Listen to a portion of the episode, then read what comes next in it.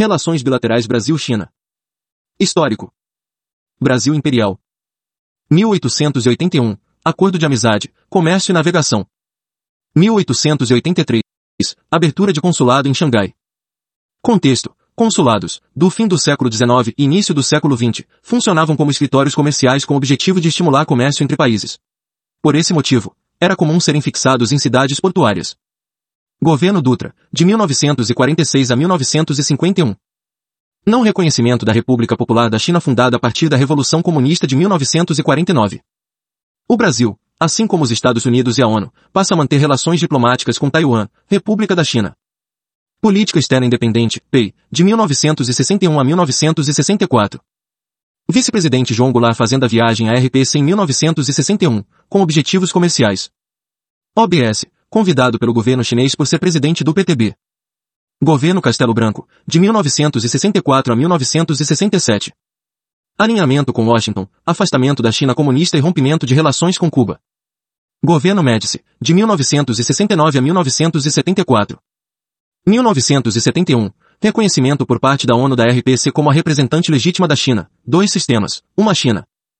Brasil e Estados Unidos votam contra, em contexto de forte repressão a grupos armados na América Latina de inspiração maoísta.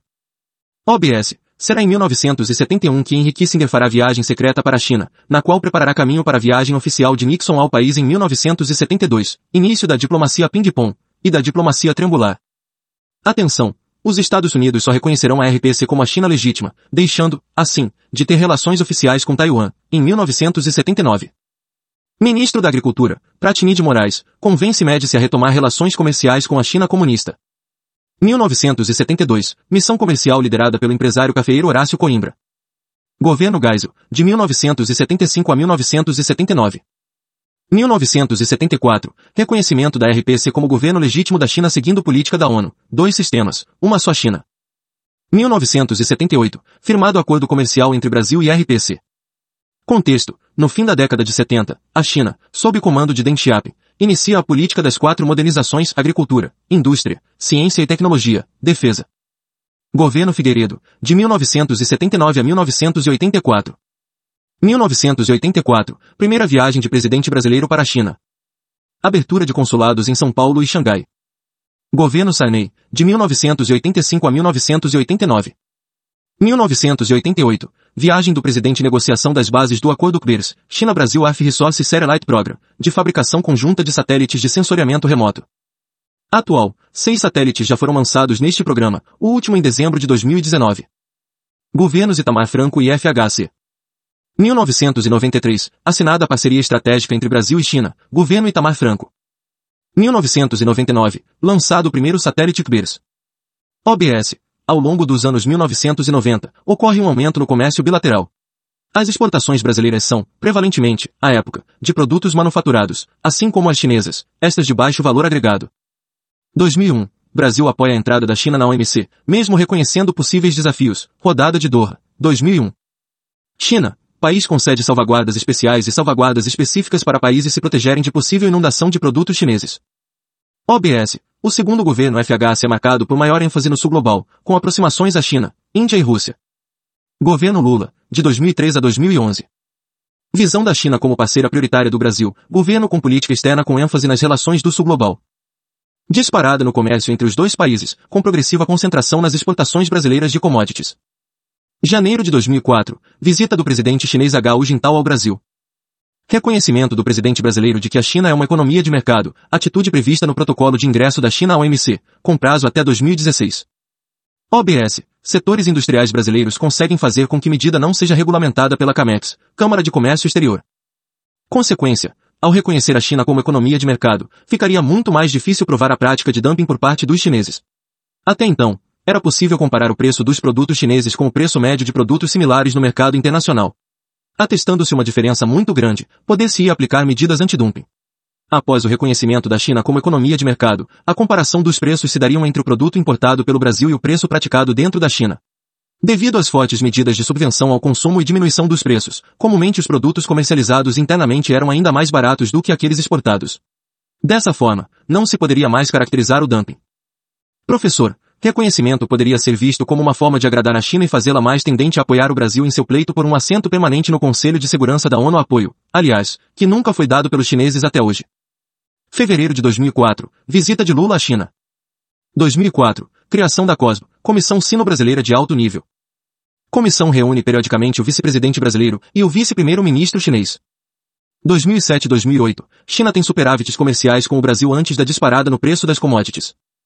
Tecnologia. A China passou a exportar para o Brasil também produtos de média, alta e altíssima capacidade tecnológica, automóveis, eletrodomésticos, eletroeletrônicos, televisores, máquinas, equipamentos, trens, barcos, Constrangimento. Brasil evita aplicar salvaguardas especiais e salvaguardas específicas para não constranger a relação entre os dois países, além de não abrir espaço para concorrentes. A China poderia passar a importar mais minério de ferro da Austrália e menos do Brasil. Setores prejudicados, setores da indústria nacional, como de calçados, brinquedos e automóveis, mostram-se preocupados com a quantidade de produtos chinesas em mercado nacional. Deslocamento de mercado. O Brasil passa a sofrer a concorrência chinesa também em terceiros mercados, notadamente América Latina e na África, em particular nas linhas de eletrodomésticos, eletroeletrônicos e automóveis. Desafio. A China se torna, ainda no governo Lula, o segundo maior market share dentro da ALADI, Associação Latino-Americana de Integração, assumindo o lugar do Brasil e estando atrás apenas dos Estados Unidos. 2009. China torna-se o maior parceiro comercial do Brasil. Neste momento, China se torna o maior importador do Brasil, não sendo ainda, porém, o maior exportador, posto que alcançará em 2012. Mudança de caráter. Até os anos 2000, aproximadamente, as exportações brasileiras eram majoritariamente de produtos manufaturados de baixo valor agregado. A parcela de exportação de commodities aumenta ao longo dos anos 2000, tornando-se a grande maioria do que o Brasil exporta à China hoje em dia. Pouca variedade. Três produtos acumulam cerca de 85% das commodities vendidas à China. Petróleo, grupo de soja, farelo, óleo, grãos e minério de ferro. Vulnerabilidade. O fato de o Brasil vender majoritariamente commodities cujos preços variam muito e, além disso, um grupo pequeno desses produtos, torna o Brasil particularmente vulnerável em sua balança externa. Avanço de investimentos chineses no Brasil. China se torna um dos maiores investidores em fluxo no país, não ainda de estoque. Presença de empresas brasileiras na China, Gerdau, Tramontina, Embraer, Vale, Petrobras, etc. Professor, Muitas vezes a entrada de empresas estrangeiras é condicionada à formação de joint ventures, ou seja, a associação da empresa estrangeira a uma empresa local. Este foi o caso da Embraer e da Avic. Após o ganho de know-how na produção de aviões comerciais, os chineses se tornaram competição importante para a Embraer, fazendo, dentre outros fatores, com que a Embraer hoje se concentre na venda de jatos executivos na China. A empresa Marco Polo vê a entrada no mercado chinês com muita cautela por esse motivo. Brasil aposta na China como grande parceiro em espaços multilaterais e colisões de geometria variável. G20 da OMC, BRICS, BASIC, Brasil, África do Sul, Índia e China. 2010. Importante coordenação por pressão para reforma nas contas do FMI. Brasil se torna uma das dez maiores cotas no FMI. China se torna a terceira maior cota no FMI, atrás apenas de Estados Unidos e Japão. China não formaliza apoio oficial ao pleito brasileiro por um assento permanente no CSNU. Diplomacia brasileira evita condenações à China na Comissão de Direitos Humanos da ONU. Durante a crise financeira de 2008, o Brasil faz críticas a países que adotavam políticas de desvalorização cambial, inclusive a China. Lançamento de dois satélites CBERS. 2003, CBERS 2A. 2007, CBERS 2B. Governo Dilma, 2012 to 2016. Bases conceituais da política externa continuam as mesmas do governo Lula, com a China ocupando posição central na agenda. Reforço da agenda compartilhada no seio do BRICS, com destaque para a cúpula de Sânia, 2011, na qual se discutiu a entrada da África do Sul no grupo por iniciativa chinesa. Apoio brasileiro. O Brasil já tinha importantes relações com a África do Sul no âmbito do IBAS, Fórum de Diálogo entre Índia, Brasil e África do Sul.